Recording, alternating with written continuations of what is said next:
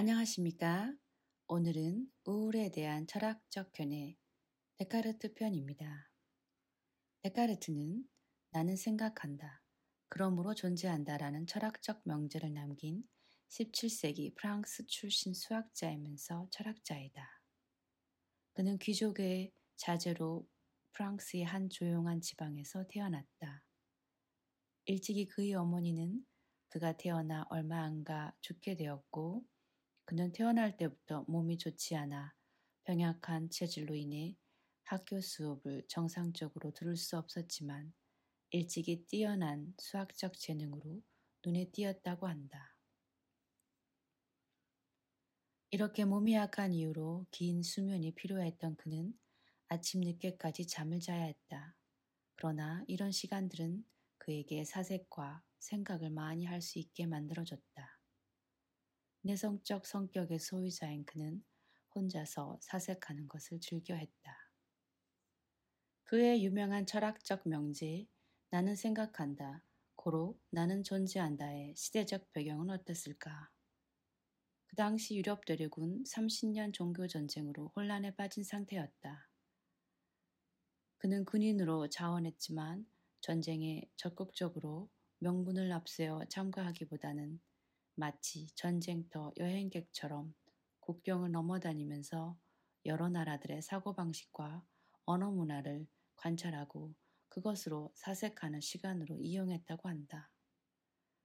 종교적, 정파적 차이로 일어난 그 전쟁 속에서 기독교라는 종교가 내포하는 진리에 질문을 던지기 시작했다.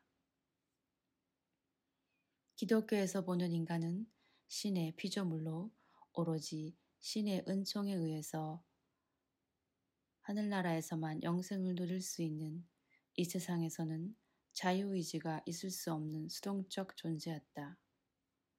모든 게 불확실했던 전쟁 속에서 그는 종교가 제시하는 절대적 진리에서 벗어나 새로운 누구나에게 적용되는 확실하고 의심할 여지가 없는 진리를 찾고자 했다. 조금이라도 불확실한 것은 모두 의심해 보아야 한다고 본 그는 세계의 모든 것의 존재를 의심스럽게 생각해야 한다고 했다. 모든 존재하는 것들은 불확실하기 때문에 절대적 진리를 얻을 수는 없고 하지만 그것을 의심하는 그 자체, 즉 생각하는 그 자체는 절대적이다 라는 확신이 굳혀지기 시작하면서 나는 생각한다. 고로 나는 존재한다 라는 명제가 그의 철학의 근간이 되었다.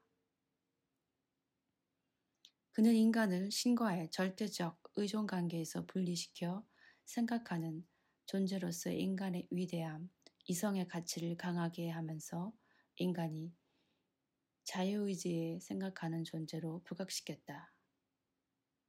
데카르트 이후 400년이 지난 오늘날 우리는 주체적으로 생각하는 존재로서 과학과 문명의 발달을 촉진시켜 스스로 마치 신처럼 세계를 창조해 나가고 있다.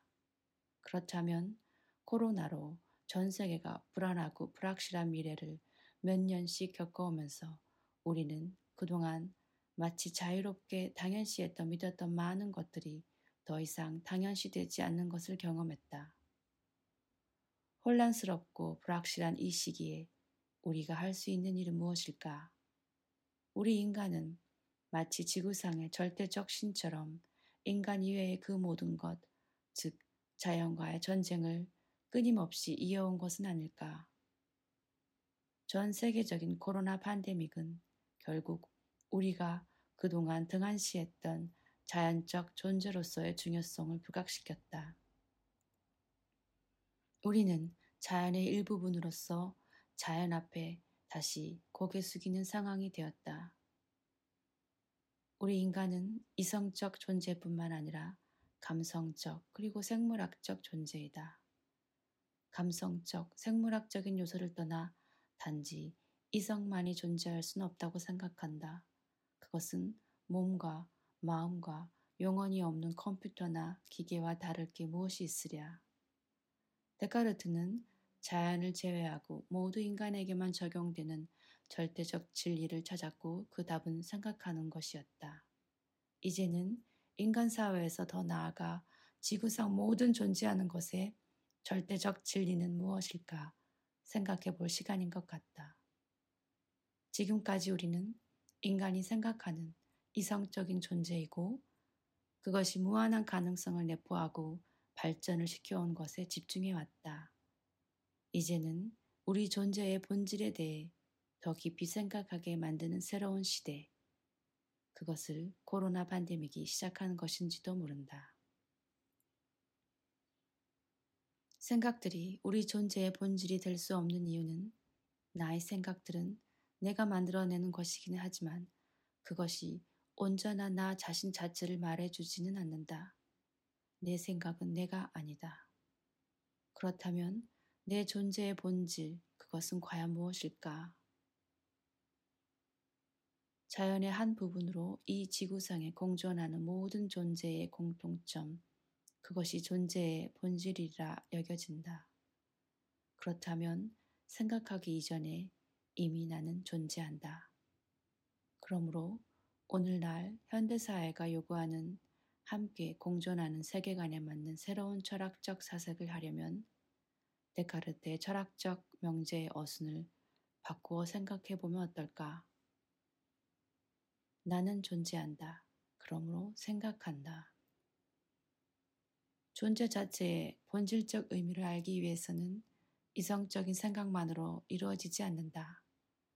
왜냐하면 생각 이전에 나는 존재하고 그것에 그 존재 자체에 절대적 진리가 숨어 있는데 그것은 특히 생각이 없는 명상의 순간에 깨닫게 된다. 지금 힘들고 우울하고 많은 부정적인 생각들로 머리가 무겁다면 자신의 머릿속에 드는 그 생각들이 자기 자신이 아니라는 것을 알아야 할 것 같다. 잠시 한 걸음 물러서서 생각하는 자신을 관찰해 보면 어떨까 싶다.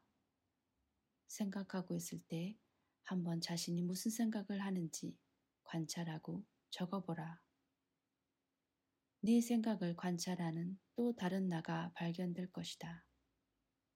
그리고 그것이 어쩌면 진정한 존재의 본질적 의미를 알 수 있는 길이 되어줄지도 모른다.